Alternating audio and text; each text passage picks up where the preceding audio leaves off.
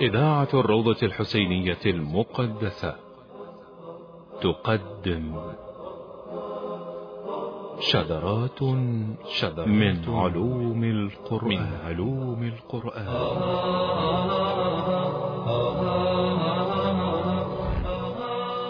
شذرات من علوم القرآن.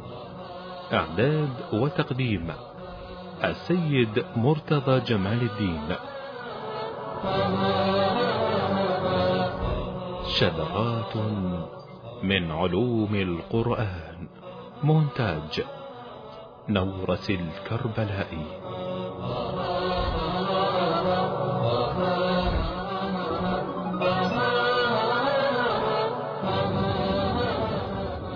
عنوان الحلقة القرآن وأهل البيت عليهم السلام. الجزء الثاني. أعوذ بالله السميع العليم من الشيطان الغوي الرجيم. بسم الله الرحمن الرحيم. والحمد لله رب العالمين. وصلى الله على سيدنا ونبينا محمد وآله الطيبين الطاهرين المعصومين. وبعد السلام عليكم أيها المستمعون الكرام ورحمة الله وبركاته. إلى حلقة جديدة من شذرات في علوم القرآن الكريم. ولا زال البحث في القرآن وأهل البيت عليهم السلام إذ هم العدل القرآن الكريم. كلنا يسمع حديث الثقلين الذي اشتهر على ألسنة المسلمين كافة حتى قيل بتواتره إذ قال رسول الله صلى الله عليه وآله وسلم إني تارك فيكم الثقلين كتاب الله وعترتي أهل بيتي ما إن تمسكتم بهما لن تضلوا بعدي أبدا وإنهما لن يفترقا حتى يردا علي الحوض. هذا الحديث من الأحاديث المتواترة المشهورة على ألسنة المسلمين وفي كتبهم وكثيرا ما تناول الخطباء والعلماء والفضلاء هذا الحديث. أما من ناحية سنده فيكفيه أنه متواتر والتواتر يفيد القاطع واليقين والعلم اليقيني في صدوره عن النبي صلى الله عليه وآله. ولم يصدر هذا الحديث في واقعة واحدة ولا في زمان واحد ولا في مكان واحد إنما تكرر هذا الحديث على لسان النبي الأعظم وفي كل مناسبة. حتى في آخر عمره الشريف يوم اكتظت الغرفة بأصحابه وقال أيها الناس إني أوشك أن أقبض سريعا وإني مخلف فيكم الثقلين.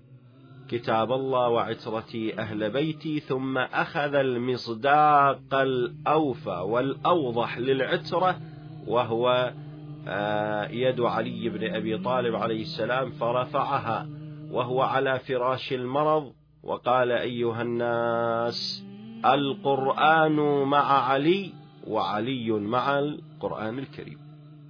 إذا عرفنا سنده متواتر هذا الحديث الآن أحب أن أتناول أسرار حديث الثقلين. أو قل ما هي أوجه الشبه بين القرآن الكريم وبين العترة الطاهرة وما الداعي وما السبب في أن يجعل النبي القرآن الكريم عدل أهل البيت وأهل البيت عدل القرآن الكريم. الواقع لما نكتشف أسرار حديث الثقلين نجد أن لشدة الشبه بين القرآن والعترة قرن النبي بينهما وقال إن بينهما عروة لا انفصام لها إلى يوم القيامة حتى قال حتى يرد علي الحوض. فأوجه الشبه بين العترة الطاهرة والقرآن الكريم نذكره على شكل نقاط أولها أنهما خليفتان لرسول الله صلى الله عليه وآله وسلم. القرآن خليفة وأمير المؤمنين عليه السلام وأولاده خلفاء فهما خليفتا رسول الله بعد وفاته. والخليفة إنما سمي خليفة أي خلف بعده. فخلف النبي مصدرين من مصادر الإسلام مهمة الكتاب المقدس والعترة الطاهرة. لأن النبي صلى الله عليه وآله كان هو الحجة في زمانه وبعده كان القرآن والعترة الطاهرة هما الحجتان هما الحجتان. هذه نقطة النقطة الثانية أن من أسباب أوجه الشبه بين العترة والقرآن الكريم أن كلاهما معصومان. العترة معصومة والقرآن معصوم. ما الدليل؟ أما القرآن الكريم فقوله تعالى بسم الله الرحمن الرحيم لا يأتيه الباطل من بين يديه ولا من خلفه. ولو كان من عند غير الله لوجدوا فيه اختلافا كثيرا. إذا عدم الاختلاف وأن الباطل لا يأتيه من بين يديه ولا من خلفه كان القرآن معصوم. كذلك يجب أن يكون قرين القرآن أيضا معصوم من هذه الجهة. والعصمة لآل محمد صلى الله عليه وآله وسلم مثبوتة في كتب العقائد نذكر منها الدليل الواضح المشتهر على ألسنة المتشرعة هو آية التطهير. إذ قال الله سبحانه وتعالى بسم الله الرحمن الرحيم إنما يريد الله ليذهب عنكم الرجس أهل البيت ويطهركم تطهيرا. هذه الإرادة إرادة تكوينية والرجس بكل معانيه سواء كانت الحسية أو غير الحسية سواء كان الرجس ماديا أو كان الرجس معنوي. الرجس المادي كون آه، يعني يجلون أهل البيت أنهم ينزهون أنفسهم عن النجاسات المادية كالخمر وغيره من النجاسات. أما المعنوية فهم منزهون من رجاسة الشرك والشك. نعم بالله سبحانه وتعالى. وهذه إرادة تكوينية. وهناك عشرات الأدلة على عصمتهم سلام الله عليهم. كذلك النقطة الأخرى أنهما كلاهما إمامان. القرآن إمام وأئمتنا الأطهار عليهم السلام هم أيضا أئمة. قال تعالى وكل شيء أحصيناه في إمام مبين. في تفسير هذه الآية من سورة ياسين ورد فيها وجهان. الوجه الأول الإمام المبين يعني كتاب مبين. والوجه الثاني الإمام المبين هو الإمام المعصوم عليه السلام. كل شيء ها محصن في الإمام المعصوم. فهذا إمام وهذا إمام. النبي صلى الله عليه وآله وسلم لما بعث عليا عليه السلام إلى اليمن قال له يا علي شاور القرآن فإنه إمامك. الأمير المؤمنين عليه السلام أيضا في خطبته في نهج البلاغة في بعض مقاطعه نعم يصف القرآن بأنه إمام لكن يا حسرة على القرآن. يقول وكأنهم هم أئمة الكتاب وليس الكتاب إمامهم. يعني يريد يقول أن الناس أخذوا ألفاظ القرآن وملؤوها بأهوائهم نعم ومقاصدهم الخاصة. وكان القرآن بألفاظه تبعا لأهوائهم والمفروض أن يكونوا هم يتبعون القرآن. لماذا؟ لأنه إمام. فالقرآن إمام وأئمتنا المعصومون هم إمام. إذا إنهما إمامان. وعن الكتاب قال وكل شيء أحصيناه كتابا. فهذا أيضا وجه شبه بين القرآن والعترة الطاهرة أن القرآن إمام والمعصومون هم أيضا أئمة. خامسا أو النقطة الأخرى أنهما المبينان. يعني القرآن مبين والمعصوم أيضا مبين.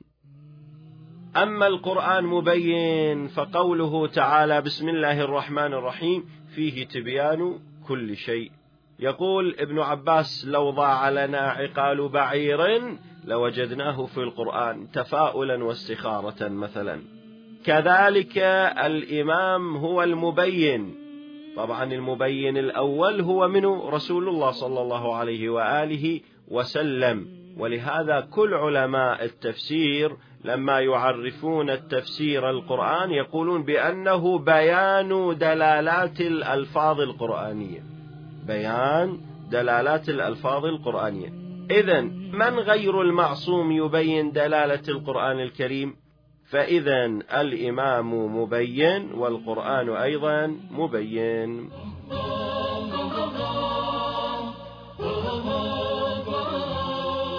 شذرات من علوم القرآن.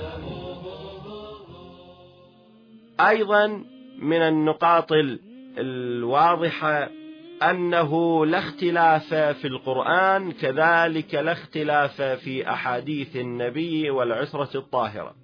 أما في القرآن فقد قال الله تعالى عنه بسم الله الرحمن الرحيم لو كان من عند غير الله لوجدوا فيه اختلافا كثيرا. وقال أمير المؤمنين عليه السلام وهو يصف القرآن قال جاء القرآن ليصدق بعضه بعضا. ما جاء ليكذب بعضه بعضا. إذا القرآن ما في اختلاف. القرآن يصدق بعضه بعضا. إذا لا اختلاف فيه. ولا أما من ادعى التناقض فقد رده أهل البيت عليهم السلام من أمير المؤمنين إلى الإمام المهدي. فإذا القرآن لا اختلاف فيه. كذلك أحاديث النبي والعترة الطاهرة لا اختلاف فيها أبدا ومطلقا. الدليل على ذلك عن الصادق عليه السلام يقول ما وردكم من حديثي فهو حديث جد رسول الله صلى الله عليه وآله. أقرأ لكم هذه الرواية بنصها. قال الصادق عليه السلام حديثي حديث أبي وحديث أبي حديث جدي. وحديث جدي حديث الحسين وحديث الحسين حديث أمير المؤمنين وحديث أمير المؤمنين حديث رسول الله وحديث رسول الله حديث جبرائيل. مما يدل على أن كلامهم واحد ونورهم واحد. أيضا قال الصادق عليه السلام حلال محمد حلال إلى يوم القيامة. وحرامه حرام إلى يوم القيامة. لا يجيء غيره ولا يتبدل. إذا القرآن لا اختلاف فيه. كذلك أحكام العترة الطاهرة لا اختلاف فيها. ولهذا هذا سبب آخر لأن يقرن النبي صلى الله عليه وآله العترة الطاهرة بالقرآن الكريم. أيضا من أسرار التشابه بين القرآن والعترة الطاهرة في حديث الثقلين ورد عن النبي صلى الله عليه وآله وسلم أن القرآن فيه محكم ومتشابه كذلك في أحاديث أهل البيت فيها محكم ومتشابه. أما القرآن فقوله تعالى في سورة آل عمران الآية السابعة هو الذي أنزل عليك الكتاب منه آيات محكمات هن أم الكتاب وأخر متشابهات. في هذه الآية الكريمة تصنف آيات القرآن الكريم إلى زوج معرفي هو المحكم والمتشابه. هذا واحد. أما في أحاديث رسول الله فيقول النبي صلى الله عليه وآله وسلم إن من كلامنا متشابها كتشابه القرآن ومحكما كمحكم القرآن. وقال الرسول الأعظم صلى الله عليه وآله من رد متشابه القرآن إلى محكمه فقد هدي إلى صراط مستقيم. فردوا متشابهها إلى محكمها ولا تتبعوا متشابهها دون محكمها فتضلوا. وما هو المتشابه؟ ورد في الروايات وعن الأئمة الأطهار أن المتشابه ما تشابه على جاهله. يعني كل أمر في القرآن لا تعرف معناه هو متشابه عليك ويحتاج إلى معرفة. لكن هذا الأمر بنفسه قد يكون بين عند آخر بين عند الأئمة عليهم السلام فيكون عندهم محكم وعندك متشابه فإذا اشتبهت عليك الأمور ماذا تفعل؟ يقول النبي من رد متشابه القرآن إلى محكمه فقد هدي إلى صراط مستقيم. نعم هناك في الآيات الكريمة ممن اتخذ القرآن عظين يعني أجزاء يعني يؤمن ببعض الكتاب ويكفر ببعض. مثلا المفوضة يأخذون بعض آيات القرآن ويثبتون التفويض. نعم المجبرة يأخذون بعض آيات القرآن ويثبتون الجبر. والله خلقكم وما تفعلون. قال خلق الله الأفعال فإذا إحنا مجبورين. فإذا كل يأخذ آية يستشهد على مطلبه والمذهبان متناقضان كطرفي النقيض لماذا وقعوا في هذه المصيدة؟ وقعوا لأنهم لم يرجعوا المتشابه إلى المحكم. ولو أنهم درسوا دراسة موضوعية لهذا الموضوع لجمعوا آياته وعرفوا معنى المراد من ذلك. من هذه الشبهة الوهابية التي تنفي الشفاعة وتقول الشفاعة لله سبحانه وتعالى. هم تمسكوا بالقرآن أيضا. في قوله تعالى والشفاعة علما لله معنى الآية. لكن لو يأخذون كل آيات الشفاعة لفهموا ولا يشفعون إلا لمن ارتضى من رسول.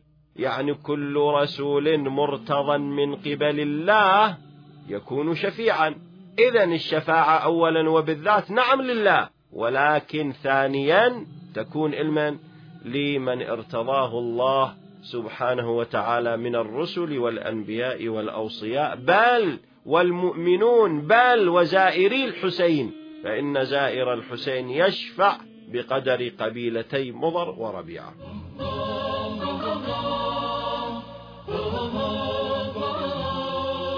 شذرات من علوم القرآن. إذا هؤلاء الذين يأخذون المتشابه لم يردوه إلى المحكم. يقول النبي الأكرم إن من كلامنا متشابها كتشابه القرآن ومحكما كمحكم القرآن. فردوا متشابه كلامنا إلى محكمه. فردوا متشابه كلامنا إلى محكمه. ومن هذا فإن علماءنا الأعلام رضوان الله تعالى على الماضين وحفظ الله الباقين. هناك في علم الأصول ما يسمى بالتعادل والتراجيح بين الروايات. يعني خمسة روايات تأمر وروايتين تنهى. فنعرف أن هذا النهي بالجمع مع الأمر يؤدي إلى الاستحباب مثلا. أما لو خمسة روايات تأمر بدون مقابل ما في آيات ترخص فنفتهم منها الوجوب. فجمع الروايات ذات الموضوع الواحد تعطي رؤية كاملة وهو من باب رد المتشابه إلى المحكم كذلك في القرآن الكريم جمع الآيات ذات الموضوع الواحد تعطي رؤية كاملة وهكذا آه، ظهر لنا لون يسمى بالتفسير الموضوعي للقرآن الكريم والواقع أن الذي بث جذوره هو أمير المؤمنين والأئمة الأطهار عندما جمعوا آيات الإمامة واستشهدوا بها ومن أراد فليراجع أصول الكافي الشريف الجزء الأول كتاب الحجة من أصول الكافي الشريف. إذا بعد قال أمير المؤمنين عليه السلام إن أمر النبي أمر النبي يعني حديث النبي. إن أمر النبي مثل القرآن ناسخ ومنسوخ وعام وخاص ومحكم ومتشابه وقد يكون من رسول الله الكلام له وجهان. نعم ناسخ ومنسوخ. الروايات التي يعمل بها الوهابية من كون النبي نهى عن زيارة القبور نعم هذه الروايات صدرت منه. ولكن هذه الروايات صدرت منه في بداية الإسلام ثم بعد ذلك لما قوي الإسلام ورسخ الإيمان نسخ هذا الحكم وقال أيها الناس قد كنت نهيتكم عن زيارة القبور ألا فزوروها فإنها تذكر الآخرة. إذا النبي صلى الله عليه وآله في أحاديثه ناسخ ومنسوخ كما في القرآن ناسخ ومنسوخ.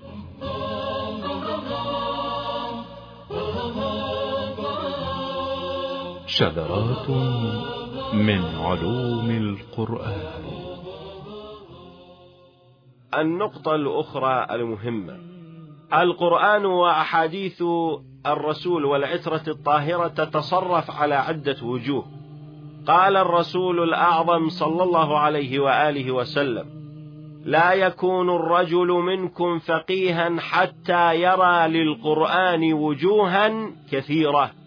وقال أمير المؤمنين عليه السلام القرآن حمال ذو وجوه فاحملوه على أحسن وجوهه. فالقرآن فيه وجوه كثيرة وهذا ما موجود في علم خاص يسمى بعلم الأشباه والنظائر في القرآن الكريم. شنو علم الأشباه والنظائر في القرآن الكريم؟ هذا العلم أول من بثه أمير المؤمنين عليه السلام وتعلم منه ابن عباس والصحابة ثم التابعين لهم أمثال مقاتل بن سليمان وغيره من التابعين. فالأشباه والنظائر ما المعني بها؟ أن يأتون بكلمة واحدة من القرآن الكريم ويستقرؤون معانيها في كل القرآن. فلذلك مقاتل بن سليمان عند كتاب اسمه الأشباه والنظائر. يأتي إلى مفردة الهدى في كتاب الله فيصرفها إلى سبعة عشر وجه. فيقول الهدى في كتاب الله على سبعة عشر وجه. فالهدى تجي بمعنى الإيمان والهدى يجي بمعنى القرآن والهدى بمعنى التوراة والهدى بمعنى الكتاب والهدى بمعنى النبي و و و و. ما لذلك من المعاني الكثيرة المتكاثرة وكتب الأشباه والنظائر. موجودة بين أيدي المسلمين لكن مع الأسف لا يعمل بها الآن. هذا العلم قد غطاه الغبار ولم يحاول إعادة النظر فيه وتجديده وعرضه بشكل آه، يليق بهذا العلم. أمير المؤمنين عليه السلام يصرف كلمة الوحي إلى سبعة وجوه. قال فمنه وحي النبوة والرسالة وأتي بدليل قرآني. ومنه وحي الإلهام وأوحينا إلى أم موسى أن ارضعيه بعد وأوحينا إلى النحل أن اتخذي من الجبال بيوتا هذا آه، الوحي يسمونه وحي الإلهام. بعد قال ووحي الإشارة في آيات زكريا لما خرج عليهم زكريا من المحراب وأومأ لهم أن سبحوا بكرة وعشية. بعد ويصرف كلمة الوحي أيضا يصرف كلمة القضاء. القضاء في كتاب الله على وجوه. الإمام الصادق عليه السلام يصرف الكفر على وجوه. فيقول منه كفر محمود وكفر مذموم. عجيب. هل هناك من الكفر ما هو محمود؟ نعم. أنت تقرأ أيها المؤمن في آية الكرسي تقول فمن يكفر بالطاغوت ويؤمن بالله فقد استمسك بالعروة الوثقى. إذا نحن نؤمن بالله ونكفر بالجبت والطاغوت فهذا مقام التولي والتبري. وأنت تزور الأئمة الأطهار. الإمام موسى بن جعفر تقول له إني مؤمن بما آمنتم به كافر بما كفرتم به. فالكفر أيضا محمود ومذموم. كذلك في أحاديث أهل البيت عليهم السلام. يقول أمير المؤمنين عليه السلام وقد يكون من رسول الله الكلام له وجهان. يراد به هذا المعنى ويراد به هذا المعنى. لا بل أكثر من ذلك يقول الصادق من آل محمد إني لأتكلم بالكلام وإنه ليتصرف على سبعين وجها ولي من كل منها المخرج. ولي من كل منها المخرج. ورحم الله المحدث الكبير رئيس الأخباريين في زمانه الشيخ الرئيس الشيخ الصدوق أعلى الله مقامه عندما ألف كتاب أسماه معاني الأخبار. معاني الأخبار. ما هذا؟ مثلا يجون إلى الإمام الصادق سيدي سمعنا من أجدادك آه رواية تقول شيعتنا العرب. وذول اجوا جماعة من العجم قال سيدي العد إحنا مو من شيعتكم. قال ما هكذا عنيت. إنما قصدي شيعتنا العرب أي الذين يعربون عن الحق يعني يظهرون الحق. وفي رواية أخرى يجون إلى الإمام الصادق سيدي يا ابن رسول الله. صحيح وارد هذه الرواية عن جدك رسول الله؟ قال هاتوا ما عندكم. قال قال جدك رسول الله صلى الله عليه وآله وسلم اختلاف أمتي رحمة.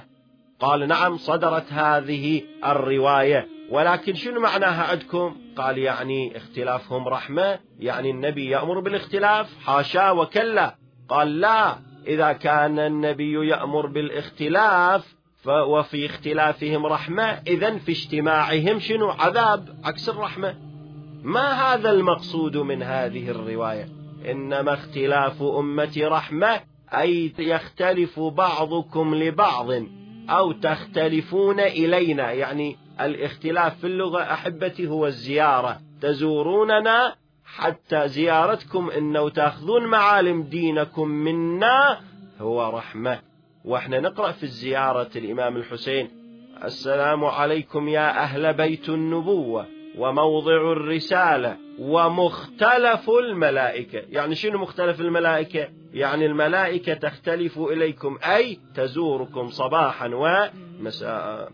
إذا الكلام والكلمة الواحدة في القرآن ذات وجوه كذلك في أحاديث أهل البيت الكلمة الواحدة تتصرف على وجوه. وهذا من أسرار حديث الثقلين وينتظرهما أيضا كلاهما المهجوران. القرآن مهجور وأهل البيت مهجورين. الآن أبين لك الدليل على ذلك قوله تعالى وهو يصف القرآن يا ربي إن قوم اتخذوا هذا القرآن مهجورا. ففعلا القرآن مهجور مع أنه يتلى آناء الليل وأطراف النهار لكن هذا في المذياع. وإذا تلوه المسلمون فهناك أنواع الهجر التي مرت ذكرناها منها هجر القراءة. فإذا تقرؤون فمنها هجر التعلم منه وهجر التحاكم إليه وهجر الاستشفاء به. هاي كلها أنواع من أنواع الهجر. كما أن القرآن مهجور. سبحان الله كما أن القرآن مهجور. كذلك أهل البيت عليهم السلام مهجورون. يعني لا تظن نفسك أنك أيها المؤمن تعرف أهل البيت عليهم السلام وتواليهم. كم نسبتك إلى المسلمين اليوم في العالم؟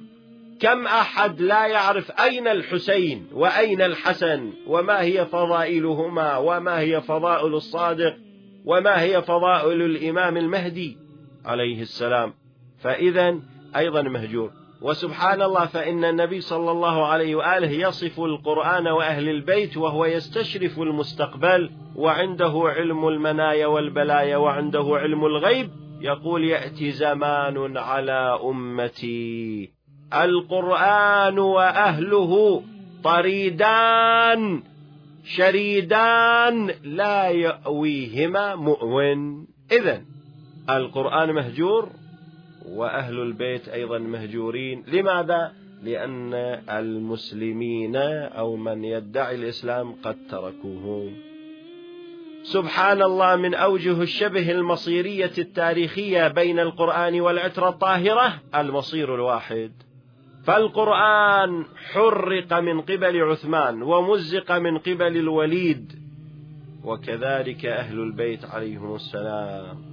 ما منهم إلا مقتول أو مسموم حتى أحرقت دورهم والتاريخ شاهد. وهذا المولى المقدس الإمام الحسين عليه السلام الذي ننعم بجواره شاهد على هذه الأمة التي تنكرت المعروف وتنكرت فضائل النبي وكرامات النبي وفضل النبي إلينا.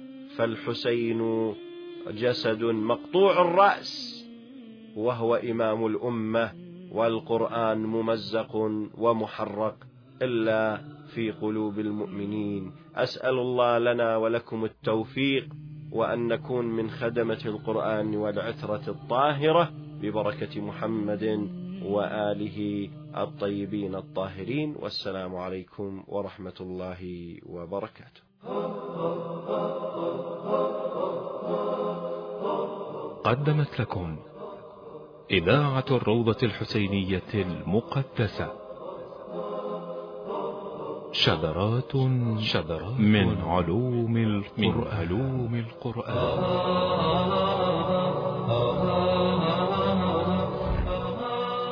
شذرات من علوم القرآن. إعداد وتقديم السيد مرتضى جمال الدين. شذرات من علوم القرآن مونتاج نورة الكربلائي.